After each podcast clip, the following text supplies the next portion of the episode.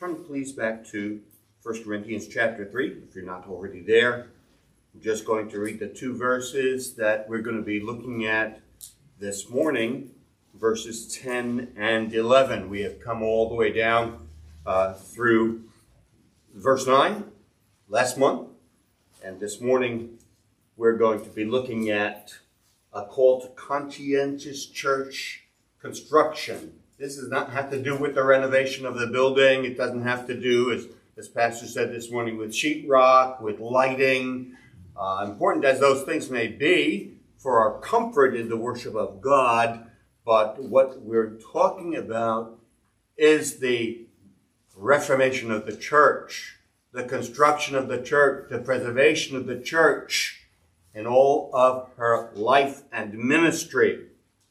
And so Paul speaks to the Corinthians, and he, he, he's, he's making the point, I'll say this up front, he's making the point that no past good ministry can guarantee the future prosperity of the church.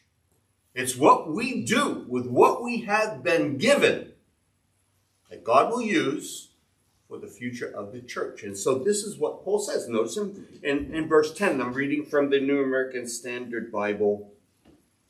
According to the grace of God which was given to me, like a wise master builder, I laid a foundation, and another is building on it. But each man must be careful how he builds on it. For no man can lay a foundation other than the one which is laid, which is Jesus Christ. There is our text for this morning. Let's, let's bow in prayer once more and ask the Lord's blessing. Our Father, we thank you for the things that we have just sung, that you are our hope, that it is your grace alone which can preserve us and preserve your work and you love your people, and you love your church, and you love your son, and you love your glory, and we love your glory. And we pray that you would be pleased to bless the word of God as it goes forth this morning. Give us understanding, our Father. Grant that the minds of all your people may be able to perceive what the word of God is saying. And for those, Lord, whose eyes are blind, please do open them. Show yourself a God of omnipotent grace this day and the salvation of those who are blind and deaf. Open their hearts, break their stony hearts, and bring life. We ask through Jesus, the life giver. Amen. Amen. Well, last month, in our exposition of this passage, 1 Corinthians 3, verses 5 to 9, we saw how Paul uses one of the Bible's major word pictures to address the problem of divisions in the church. That's what's been going on in Corinth. And Paul spent a lot of time dealing with the subject of divisions and the dangers that they pose to the church. He seeks to correct the thinking of the members of the church by comparing their, the work of their leaders to the work of tenant farmers. Uh, Paul uses that language, right? You're God's field, and who are we? We're servants. We're servants of God, and one plants, as that implanted word we heard about earlier. One plants, another waters, God gives the increase. So Paul is referring to himself and Apollos and even the other uh, workers that he mentioned there, uh, Cephas. He compares them to the work of tenant farmers. Farming, being that uh, Palestine was such an agricultural place, uh, farming is a major figure of the Bible. But perhaps even more prominent is the work of the building and what what the uh, apostles, what the writers of Scripture uh, understood was that God uses the metaphor of building to speak about the work of the kingdom, and uh, it was one of the messianic prophecies in the Old Testament, uh, used in several places to picture the work of the church. Uh, the the uh, you have that in uh, Psalm 118, verse 22, which Jesus himself quotes and which comes up again and again. It's being alluded to here, right? The, the stone which the builders rejected became the chief cornerstone. Peter appeals to that text, uh, Psalm 118, 22. Our Lord alludes to it and enhances it. Remember when the, uh, when the Pharisees and the scribes were uh, contesting with Jesus, Jesus asked them this question Didn't you read? Don't you know that the stone which the builders rejected became the very cornerstone? Well, here now, Paul, he turns from the field primarily, the metaphor of the field, to the metaphor of the building. He, uh, he uses this analogy uh, as well. And the passage that we have read, read is meant to sensitize the minds of the Corinthian Christians and us to the seriousness of church work. Church work, building the church, preserving the church is not a casual thing. It's not something done easily and lightly, but it is an arduous task and a difficult task and a painful task. What God was doing for the Corinthians through the writing of Paul was to heighten the sense of this, uh, this, this serious work. There was a temptation to view church work in a shallow way. And all you had to do is think through the letter to First Corinthians, that first letter of Paul to the Corinthians, and, and you realize that the people did not have a serious attitude towards the work of the church, towards the work of the kingdom. Many things in the letter indicate that the Corinthians were careless. And it was not just the divisions. The divisions showed that the people were not careful. That they did not have a serious attitude. But you can look around at the letter. I'll give you one more example, and that is the Lord's Supper. It's very interesting that God used the divisions in the church of Corinth to give us the, the best passage on the significance and the implementation of the Lord's Supper that we find in the scriptures in 1 Corinthians, right? Uh, that, that passage which is often read at the Lord's Supper.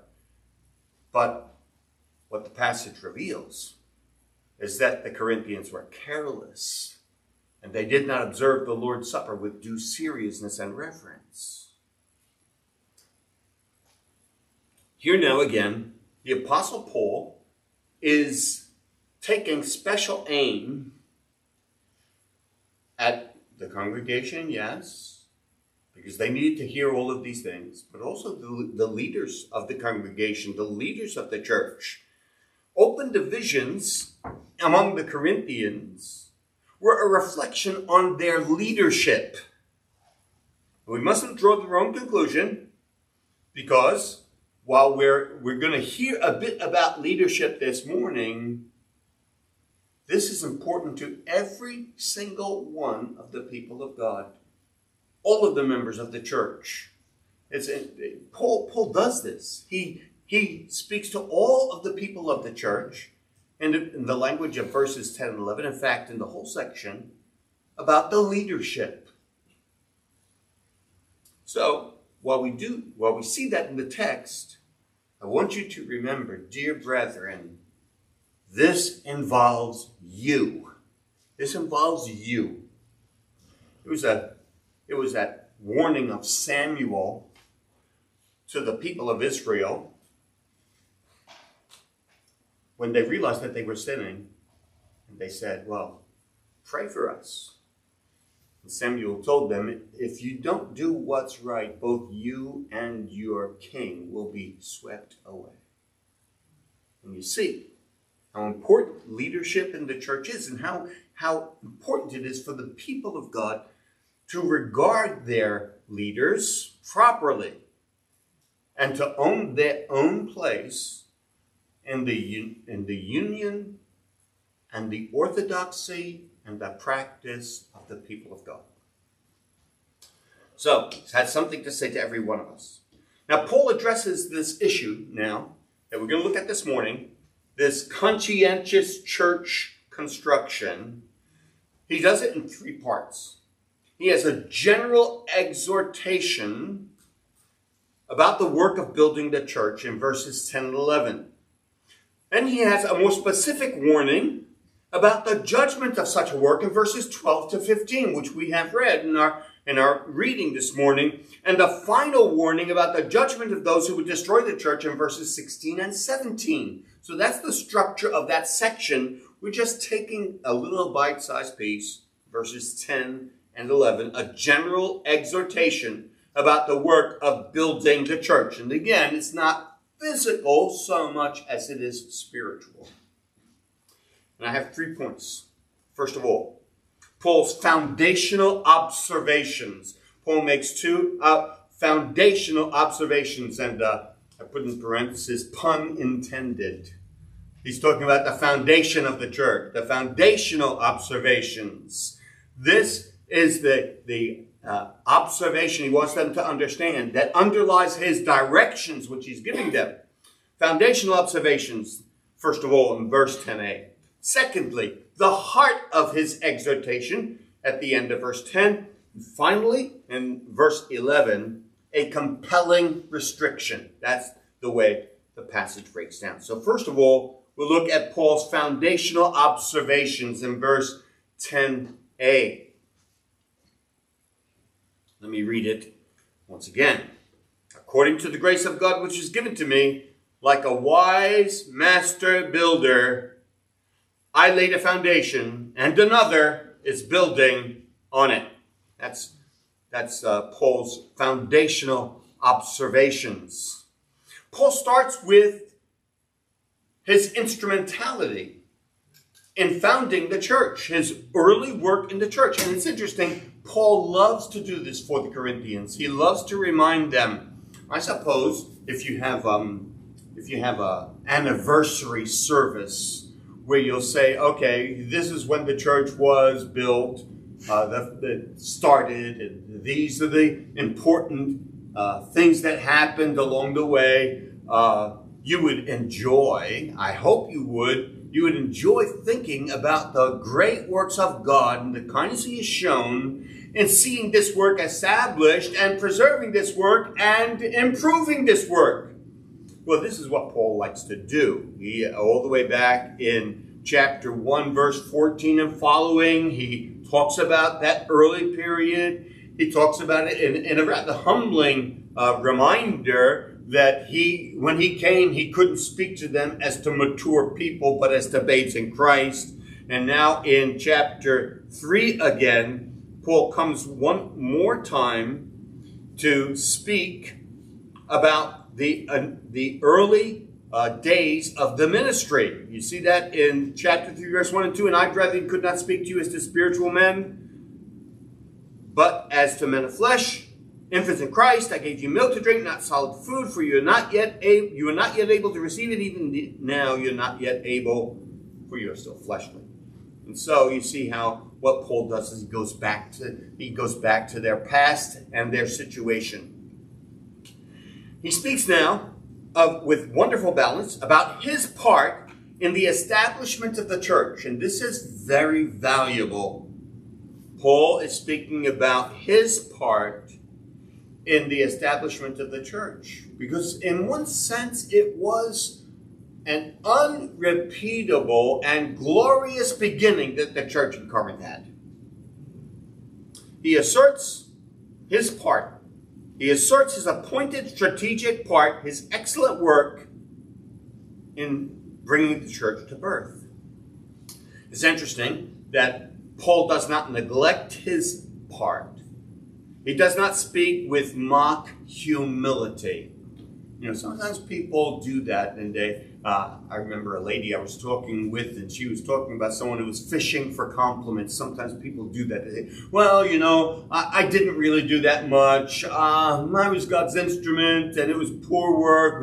And, they, what, they, what are they doing? They're fishing for compliments. They say, oh, no, you were instrumental. God worked mightily for you. People love to do, say those kinds of things, right? Paul does not speak in mock humility he describes himself openly as to his role. He says, as a wise master builder. Actually, the word is architecton. Architectone. It's where we get our word architect from. That's what Paul describes himself. I was the master builder, the architect. He was, he was not a mere designer, he was not a draftsman, he was not a supervisor. He was actively engaged in establishing the church. He did his part with wisdom and excellence. That, that's important for the people of God to remember. Then not to look back and say, well, Paul did some things and it was not that great and we've had to do a lot more. No, Paul goes back and says, remember. Paul does that with the Galatians also. Uh, in one of those striking texts when he says, uh, Where is the sense of blessing that you had? This is what Paul's doing with the Corinthians. He says, You need to remember what we had. Uh, there's, a, there's, a, there's a proverb that the, uh, the cow didn't really like her tail until she lost it. Then she realized what a valuable piece that was, right? Because it swats flies, etc. And if the people of God don't look back and see the mighty works of God done among them, and they won't value it. And they won't value the, the work that was done by Paul in the beginning. And Paul's telling them, I was no amateur, no neophyte. I remember, my dear Pastor Martin, every once in a while we'd have some smart alecks come into the church and thought they knew a lot. And Pastor Martin, some people might not like it, but I like it. I thought it was wise. He said, Look, I was reading the Bible before you were born. That's the truth, brethren. That man, that man was a master builder. And Paul is telling this to the people of God. I'm no amateur. I'm no neophyte. He worked with intelligent purpose and success. And his work was primarily the most important part of the work. What's Paul saying? I laid the foundation. Paul unashamedly states his special role. He established the church at its inception, and he presents his accomplishments without embarrassment. That's what Paul does. That's his first observation. The balance, of course, of what Paul is saying is seen in the opening words of the text. According to the grace of God given to me. Paul frequently speaks of God's grace whenever he recalls how God used him. Whenever he thinks of his office, his duty, his accomplishment, he thinks of appointment and grace given by God. By the grace of God, Paul says to the Corinthians later in chapter 15, I am what I am, and I labored more than them all. You see, humility doesn't mean you deny who you are and what you do. It's giving the credit to the one to whom credit is due. It's God. By the grace of God, I am what I am, and by the grace of God, Paul says, I was a wise master builder he furnished me with the gift. He gave me the opportunity. He helped me in the task. Here also, his official role is the result of God's grace. His ability is the result of God's grace. His success is the result of God's grace. That's his first observation. His first observation has to do with his instrumentality in starting the church. The second observation, still in point number one in my sermon here, his second observation is this. Others are now directly involved in the work. Others are now involved in the work. In fact, he uses a singular. Uh, allos, another.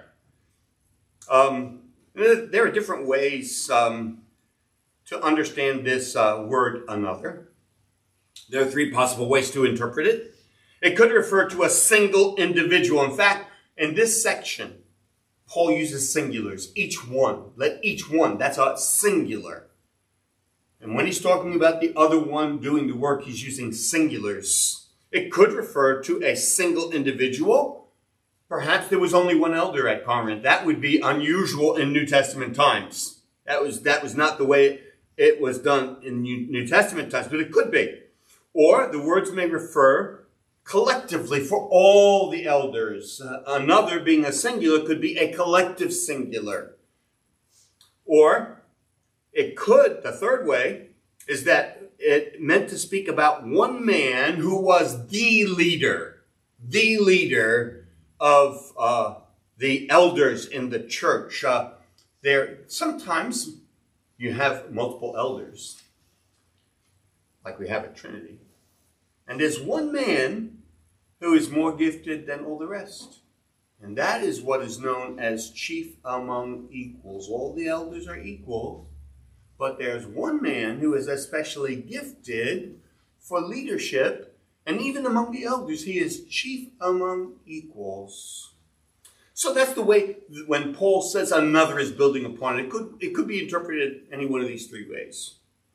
And I'm not worried about ironing that out. I just said it before your minds. Most of the commentators I've read uh, explain their view as a group of elders. Paul says, someone else. I started, and now my foundation is being built on. Some of the rooms are being furnished, new stories are being added. Because you know how it is with foundation building.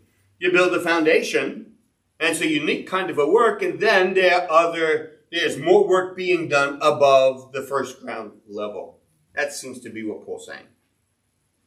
Now, looking at the life of the church at Corinth, we can glean that the leadership is either very weak or very confused about church life. It certainly seems that the leader of such a church could not escape rebuke for the disarray of the church. I think that's part of what Paul is deal, dealing with here. He would like the leaders of the church at Corinth to understand well, what, what do we got here? We've got division. We've got schism.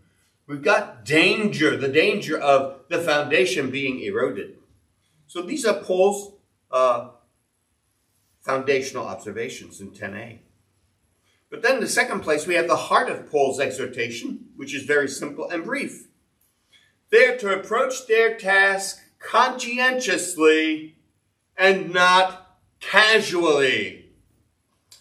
Uh, if you look back in the text there with me and see how Paul writes it, he says in verse 10, because we're still there, starting with the little last phrase, but each one must be careful how he builds on it. Each one must be careful how he builds on it. The, the actual word is the verb see. And, and uh, very interesting in the, in the Greek. Pastor will be able to see that verb uh, blepo, to see, I see. Paul used that word. What it means is pay attention to what you're doing. We use this word in commands calling for careful attention to our duties. We say, watch what you're doing. See what you're doing. Sometimes when I have a, a task and, uh, and June is helping me, at least supervising me, she say, you see what you're doing? That's because evidently she thinks I may not see what I'm doing, and sometimes she's right. What you say? You say, pay attention to it we say, see to your work. That's what Paul's saying. This is how Paul uses this word. It is a note of urgent caution, uh, urgent caution. Often Paul uses it. He uses this word, see, to, to, mean, to say beware. I'll give you one example. If you just look a little bit further at 1 Corinthians 8, 9, let's look at that. 1 Corinthians chapter 8 and verse 9. I'll read my New American Standard. I think um, it won't be much different from your King James, verse 9. But take care that this liberty of yours does not, how, does not somehow become a stumbling block to the weak. That word take care, that's the word see. He, he literally just says, see that this liberty of yours does not somehow become a stumbling block. So there's that use, and you'll find it other places in chapter 10, verse 12. Let him who thinks he stands take heed, see, lest he fall. Ephesians 5.15, another example. But uh, that's, that's, that's the point. Paul's using that word, see, pay attention. That to do this work with due concern. They're not interested in slapping a shack together. You know, it comes to my mind. Was not I visited Pastor Semiroth in Trinidad, and Pastor Semiroth took me around. And you know what it's like in the third world countries. Some of you lived in countries like this, where some guy evidently got a hold of a couple of pieces of wood and nailed them together in a very rough way. You wondered how, how those things are going to stand up when the wind starts blowing. Uh, they slap a shack together. They put a they put a cable antenna on there, and they have a nice car in the front, but they have a shack. And it, you wonder how how in the world do you live there when it starts raining? Probably water's pouring in all over the place, and they have to put out buckets. That's not church work. It must not be church work. These people are to build something which are going to withstand the onslaughts of hell itself. We prayed, we prayed this morning that Satan would not be allowed here. That's a good prayer. I have news for you. Every time the word is preached, Satan is there. Mm-hmm. That's what Jesus says. He sows, he sows the word, and the birds come and take it up, and Jesus interprets it. Every time the word of God is preached, Satan is there trying to snatch the word from your hearts. We, we have to build in such a way that will withstand the slots, the onslaughts, and the schemes of Satan. And Paul's well aware of this. Therefore, this cannot be a secondary work. That's Paul's point. This is not night watchman, a night watchman's job that can be accomplished while something else gets the best energies of the soul. When I was in the academy studying for the ministry, a number of the men had night watchman jobs and they loved it. Why? Well, you know, at every hour they had to go around and walk around and look and see that nobody had broken in. They check all the doors and the windows. But the rest of the time they could spend at the desk.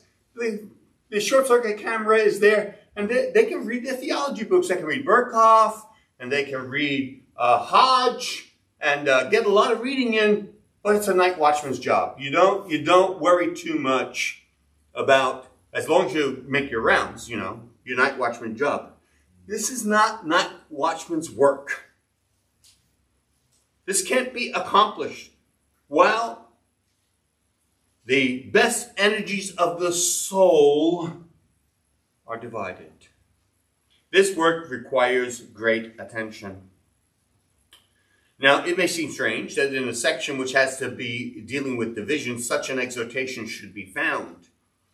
But what underlies this exhortation, be careful, let every man be careful how he works. See to it, see the work.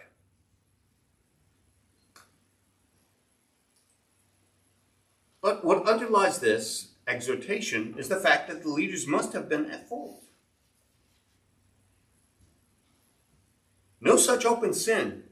Can you imagine being in a church where these kinds of open sins happen? I've talked to a lot of people over the years, led a lot of Bible studies. In my Bible studies, I have people coming. I, we, we had one woman this past Friday night, and she was telling me about the problems that she had with a church that she was a part of. What she didn't realize is that the man who was leading that church was a heretic and the teaching was heresy. She still, after, after an hour talking with her, she still didn't really understand. Imagine you were in a church where people being told, oh, you just have to try to be good enough. Like Pastor said this morning in the in the uh, meditation hour, you know, just uh, just try to do your best. Those churches are in disarray. Those churches, they, they have uh, babysitting services. They have uh, you, you have a special a special place where you can go and um, get get a cup of a coffee, maybe you know uh, uh, Starbucks kind of style of thing, and you can have your latte and sit next to your friend and chat a little bit here and there. Nobody's taking the ministry of the Word of God seriously. June and I went to Florida one time looking for a place to worship. We saw we saw uh, uh, a church near where we were staying, and uh, it said they were they they were a Reformed Baptist church. I said, "Oh, good. We get to hear things, see things that we are used to." Mm-mm. The people were talking to one another while the minister's preaching. I'm saying to myself, they, they do they want to hear the word of God? They want to chat and have a baby in the, in the second pew, and they're passing the baby around while the man is preaching. That church was in disarray.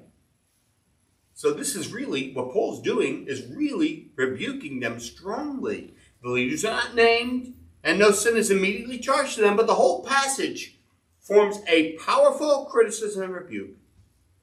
And that is Paul's foundational observations that he was a wise master builder, and that those who are engaged in building now better watch what they're doing. Pay careful attention. Second point this, uh, this morning is the heart of Paul's exhortation. Simple and brief. Be careful what you're doing. This requires great attention. Third thing, last point, at least at the body, and we come to application. A compelling restriction in verse 11, a compelling restriction in verse 11. Paul says to these Corinthian Christians, and I have to get back to the right, to chapter 3, verse 11. For no man can lay a foundation other than the one which is laid, which is Christ Jesus. This is a compelling restriction. There is a danger Paul's hinting at, uh, actually almost saying it outright.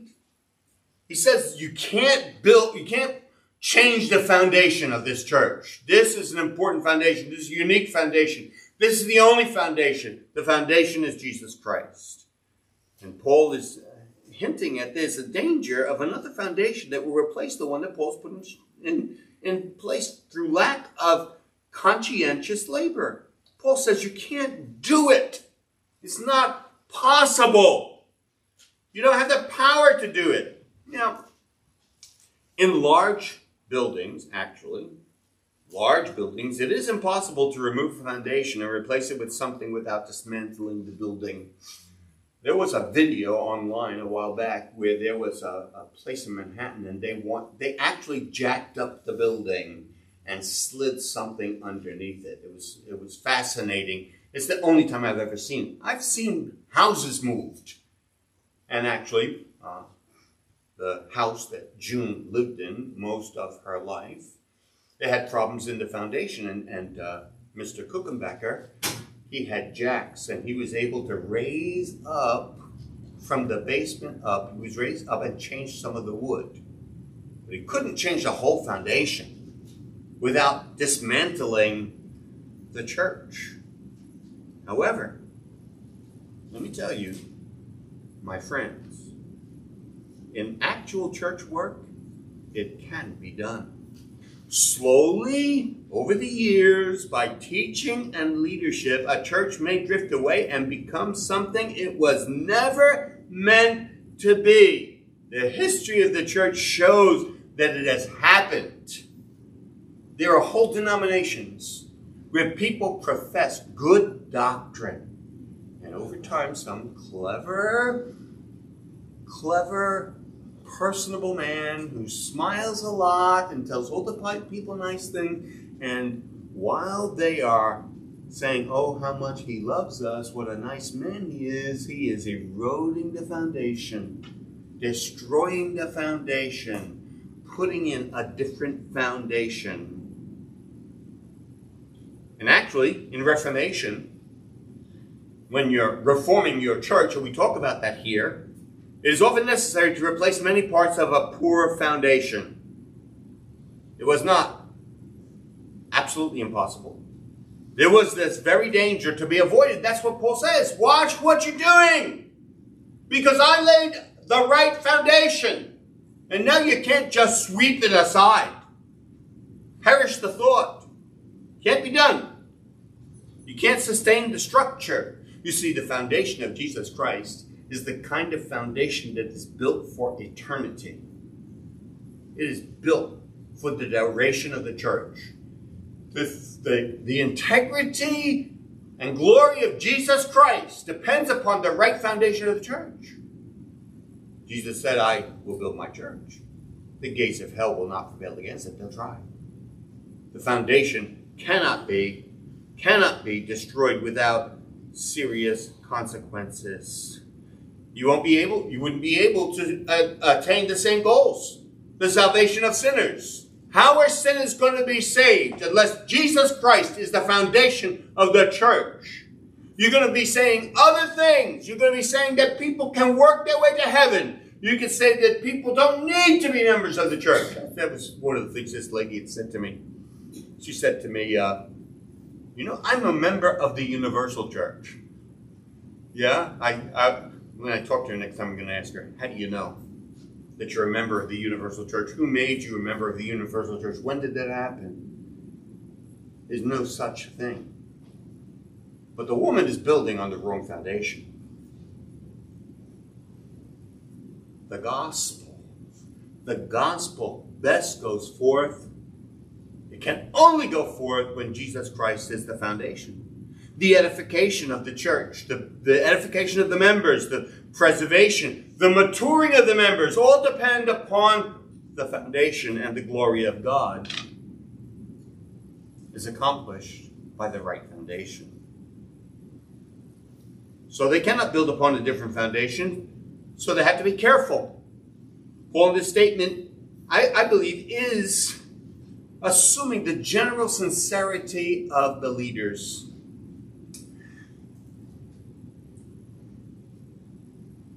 Pastors are busy people.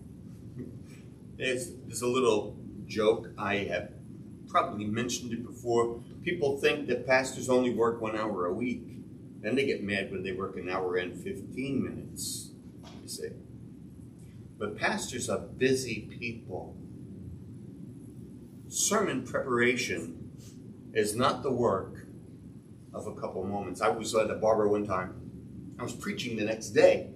And he, asked me, I, I oh, often get asked this question. I don't know why. Providentially, God brings the question, Oh, what are you doing tomorrow? Well, I'm going, I'm going to preach.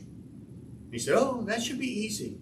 You just go and sit down for 15 or 20 minutes and then you get your sermon. No, no. One of these days, maybe I'll bring some of my homework. Here's what I do is I take every word of the Greek text, every word, and I determine its case, gender, number, its mood, when there are words I'm not sure I understand the word properly, like the word see. I do I do word study. That's not the work of 15 minutes, brother. That's hard work. My wife knows very well. If I if I get a chance during the week to do some some spade work, we call it, very well. But you knows that Saturday is D Day. Saturday is the day it's got to get done. It's, it's not it's not easy work. And then a, a real pastor, of course, is praying for his people, praying diligently. Not a, not a brief prayer, please help some so. Serious. Serious prayer, foreseeing the dangers, praying for the progress of the ministry, praying for the progress of the gospel. It's a lot of work.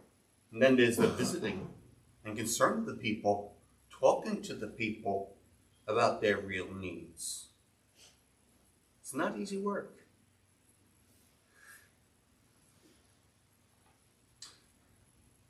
So, Paul understands that there's some carelessness, and that's serious enough. Again, the foundation is, the, is not a piece of rock.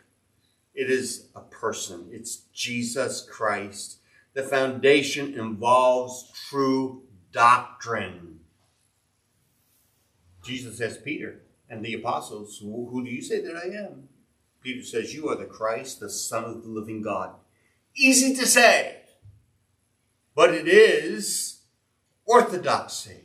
It is the truth about Jesus Christ, which is at the foundation of everything the church does. Paul tells us that the foundation, Ephesians 2:20 is Jesus Christ.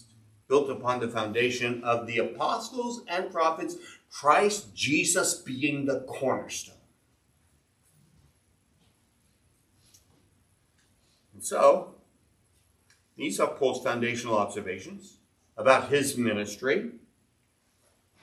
I laid a foundation, another is building upon it, and the need for care and then the compelling restriction there's only one foundation, that's Jesus Christ, and it cannot be replaced. It needs to be maintained.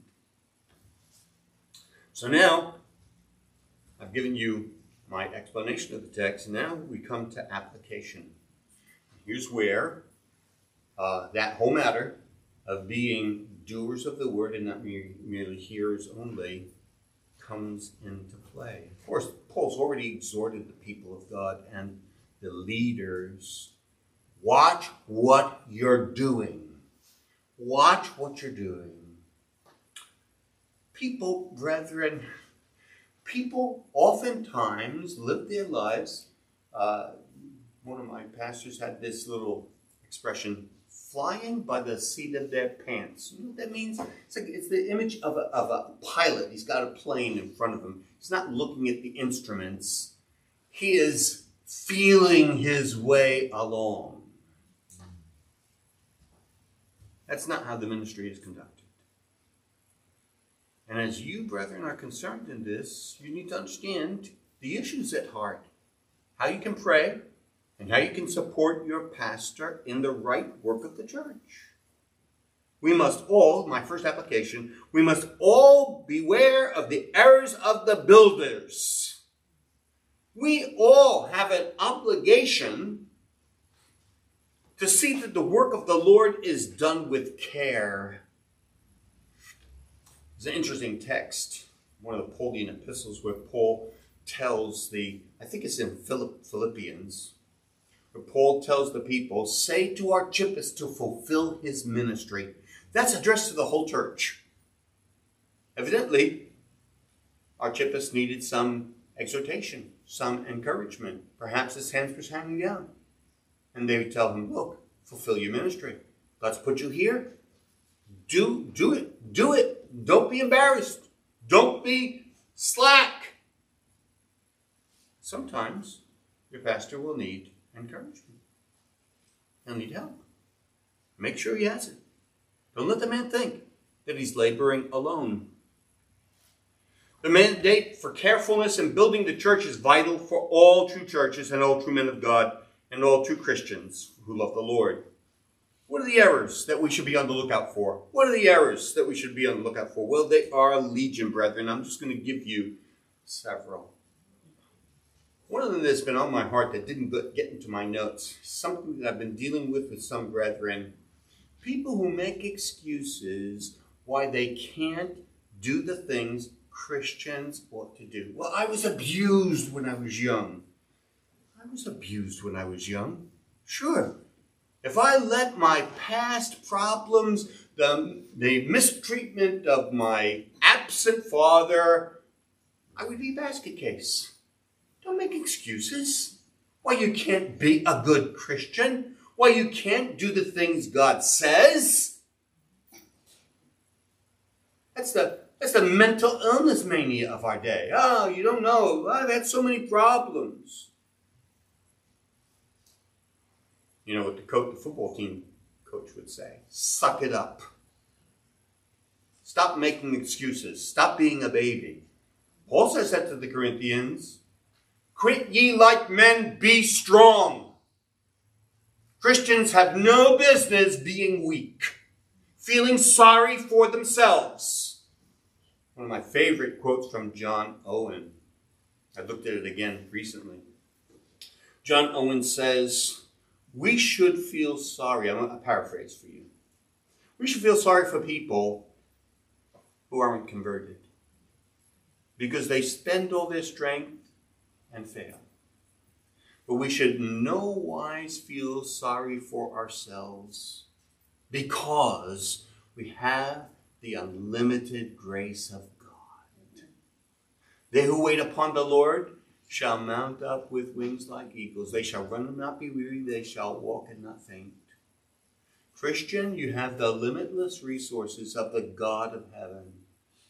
Don't dishonor him by making excuses why you can't do what God calls you to do. That's one application. Second application is the warning of a, a clearly different gospel. We've talked about this in the past. Watch out what voices you're listening to. Watch out what examples you're appealing to. Don't, don't be saying, brethren, well, you know, uh, John Smith is a good Christian and he goes to that church and they uh, watch the football game after, after worship service. They, uh, there's a lady up in Boston area uh, I have come into contact with through a mutual friend. She was attending a church where they did, uh, they had uh, a 15 minute sermon. I don't think I've ever been able to preach for just 15 minutes. But that's all the dear lady got. They sung a bunch of hymns, they had a 15 minute sermon, and then a bunch of hymns. She's real, come to realize now this is not a church that's healthy for my soul. So you might you might find some Christian well, I go to this church and we just have a 15 minute service. I'm sorry that you guys have to sit and listen so long to some guy ranting on. No, we feel sorry for them because they don't know what they're missing and they have no spiritual health. Watch out for a different gospel. Paul talks about that in Galatians 1. You're well aware. We are faced with many other different gospels the no repentance gospel, that you don't have to repent of your sins. We're studying in my Bible study, 1 John 1 5 through 9, where the Apostle, Paul, the Apostle John says, basically, Christians know how to deal with their sins. If we walk in the light as He is in the light, we, we see each other. Have, we have fellowship with one another, and the blood of Jesus goes on cleansing us from all sin. If we say we have no sin, we're deceiving ourselves, and the truth is not in us. If we confess our sins, say what God says about our sins. The blood of Jesus Christ cleanses us from all unrighteousness. You have no business wallowing in your sins. I'm not saying you're not going to sin. John says, I'm writing things to you that you may not sin. Don't give in to it. Don't let it rule you. Don't let it master you. Confess it. Trust in the blood of Christ to deal with it. There's a no repentance gospel, you know, that you, you don't have to worry about any of your sins. And again, this one, one lady was telling me, I thought all sins were forgiven, past, present, and future. Why do I have to confess my sins? Well, you need to. If you don't confess your sins and you don't repent of your sins, they're just going to get an increasing grip upon you. And the time will come when you, you, you like Samson, who said, I thought I would go out as at other times. And I had not realized that the Lord had left. Watch out for the no repentance gospel, the evangelical ritual gospel. Walk forward, raise your hand, walk forward, say a prayer, and it's done. That's the ritual gospel, the evangelical ritual. Many are deceived and sent to hell. Or a different Christ gospel, or a Christ plus gospel. Well, you need Christ, but then you need this in addition, because Christ is not enough. These are all ways in which people compromise the gospel. Watch out for a different gospel. Calvin says there are many who, while they make use of Christ's name in pretense, tear up the whole truth of God by the roots. So, dear brethren, watch out. Watch what you're doing. Watch what you're listening to. Watch the direction you're working. Don't let the foundation, the good foundation you have, get replaced by these different gospels that are proclaimed today.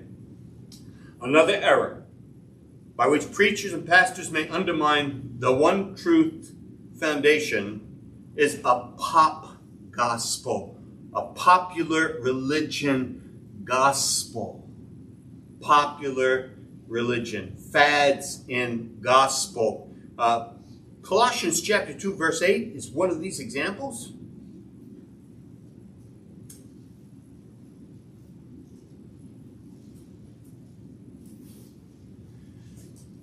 Here, Paul addresses the Colossian Christians. And he has to warn them about popular religion, philosophical religion. He says, See to it that no one takes you captive through philosophy and empty deception according to the tradition of men, according to the elementary principles of the world, rather than according to Christ. It's pop religion. The principles of the world. You only go around once in life. Therefore, you have to grab all the gusto you can. No, that's not Christianity. Christianity is I'm headed to the celestial city. I'm headed to the presence of God. And I'm, I'm going to spend my life laboring for God. Rest comes then. Now, Christ gives us rest now. But the real rest we're going to get, brethren, is when God calls us home and we're in His presence. And then there'll be no more struggle. Then there'll be no more sorrow, no more tears, no more pain, no more sin.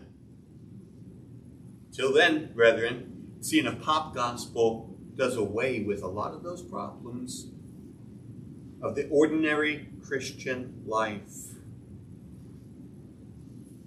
Many go astray here. They get as much as the, of the world as possible in their religion. So they're happy with religion where they can snap their fingers to the tune, clap their hands, twist their bodies with the gospel.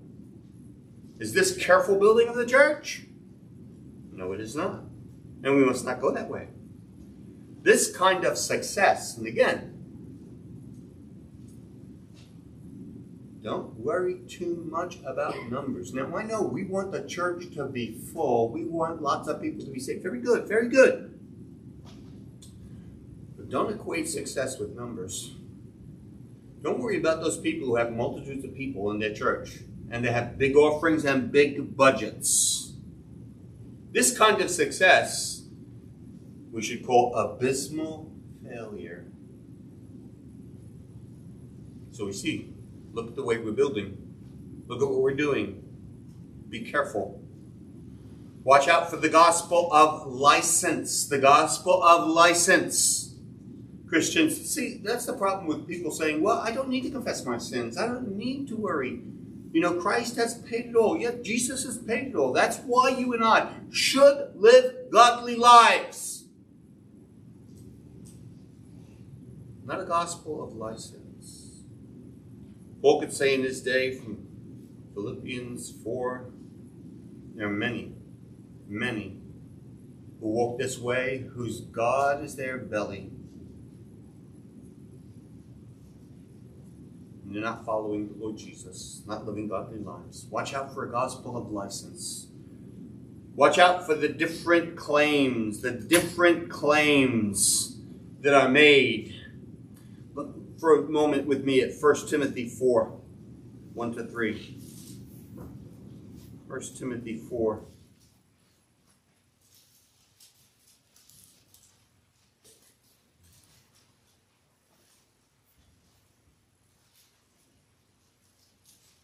Here's one example.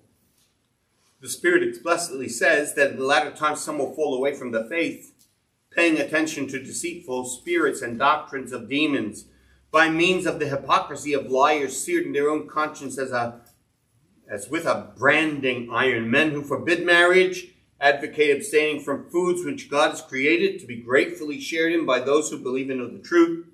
Everything created by God is good, nothing is to be rejected if it is received with gratitude, for it is sanctified by the word of God and prayer. Your people who make their different claims. There was a man who was very influential in the early church named Jerome. He, he, was, a, he was an ascetic. He believed that the best form of life was to live in perpetual virginity away from all society because he, he, his view was that in contact with the world, you're going to sin. So you have to get away from the world, get out of the world. But the problem is, Paul says you don't get out of the world. That's not, that's not the point. But the point is that you put to death your sins. Notice what Paul says in that 1 Timothy 4 passage in the very next verse. I didn't read verse 6. In pointing out these things, you will be a good servant of Christ Jesus, constantly nourished on the words of faith and the sound doctrine which you've been following. That gets my attention. I remember when I first heard this preached on one of the men, Greg Nichols, he's up in uh, Catskill, New York. He said, uh, pay attention to that. In pointing out these things to the brethren, you'll be a good servant of Jesus Christ. So, I'm pointing them out. Hope that God will put it on your heart. This is the kind of thing we need to watch out for. These different claims. The well being of the people of God is actually an identifying error. That's one of the ways we're careful how we build. Fifthly, or sixthly, actually, personal advancement leadership. Personal advancement leadership. Now, you've heard this. This is the health, wealth, prosperity gospel. It's personal advancement. It's very common.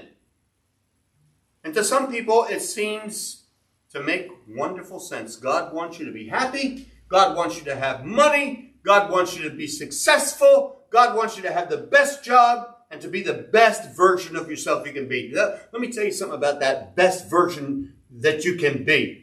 That is nothing other than carnal, personal pride. You don't pull yourselves up by your bootstraps and be the best person you can be. That's deceitful. Paul was aware of this attitude, personal advancement gospel. So he said, We do not preach ourselves. Do not preach ourselves. We're not in the business of trying to get people to think wonderful things about ourselves. That's not what the ministry is about. Some people, again, the wealth, wealth, health, wealth, prosperity gospel is not new because Paul talked about it in 1 Timothy 6 5. I'll just quote it for you. Those who think that godliness is a means of gain. How do you get ahead? You want to be upwardly mobile? Well, this is the way to do it, thinking that godliness is a means of gain. It's very harmful to the people of God. Very harmful. If you ever get a guy in here and you find out that this man wants to be a pastor here, forget, I forget which one of my pastors did it recently in a sermon.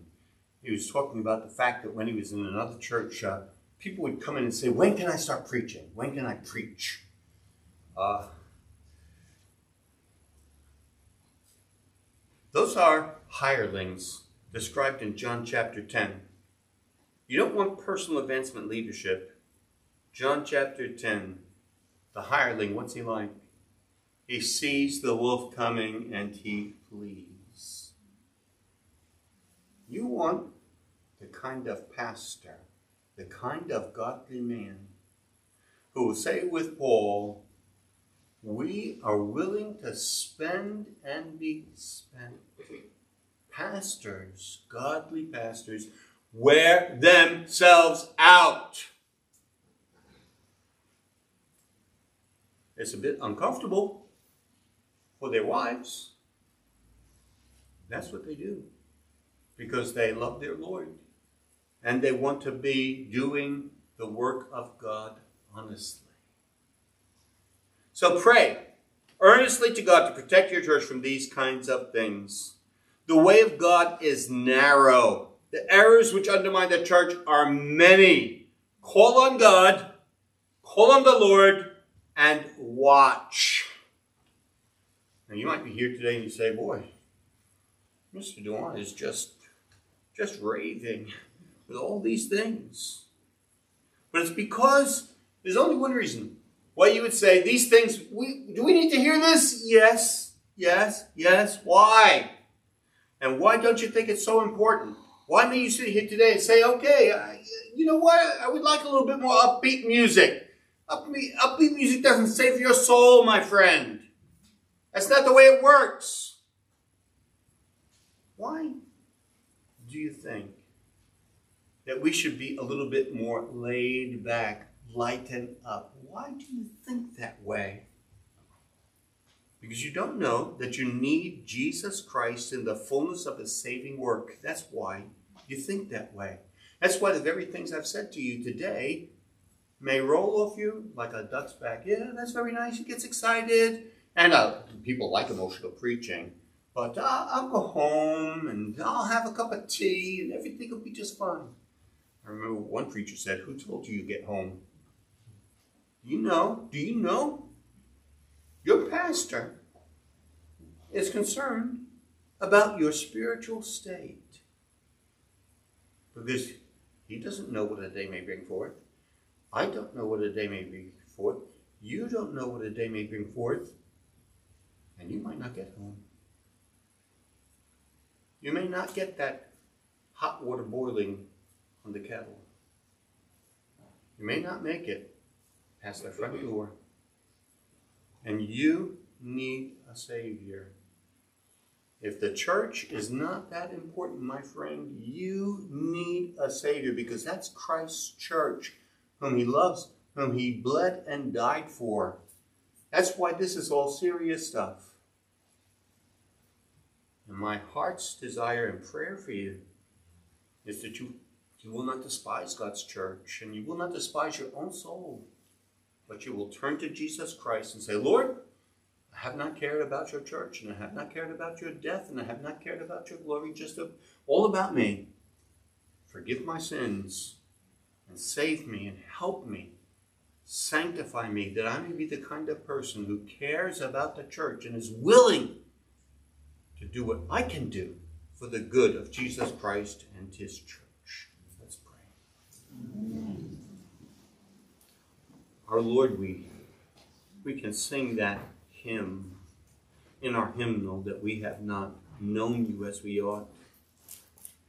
We have not learned your wisdom, grace, and power. The things of earth have filled our thoughts, and trifles of the passing hour. Lord, give us light, thy truth to see, and make us wise in knowing thee. We have not loved you as we ought, we have not served you as we ought.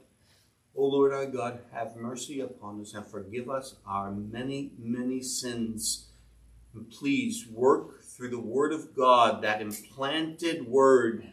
O God, cause it to bear fruit. Cause it like Aaron's rod to bud in, a night and to bear flowers and ripe fruit. Grant, our Father, that your Word may have its due impact upon the souls of your people and give us all ears to hear and hearts to obey. Again, we ask your mercies knowing that our only hope is found in the Lord Jesus Christ, his life of obedience, his death of, of uh, propitiation, his resurrection to eternity. Uh, hear us for his name's sake.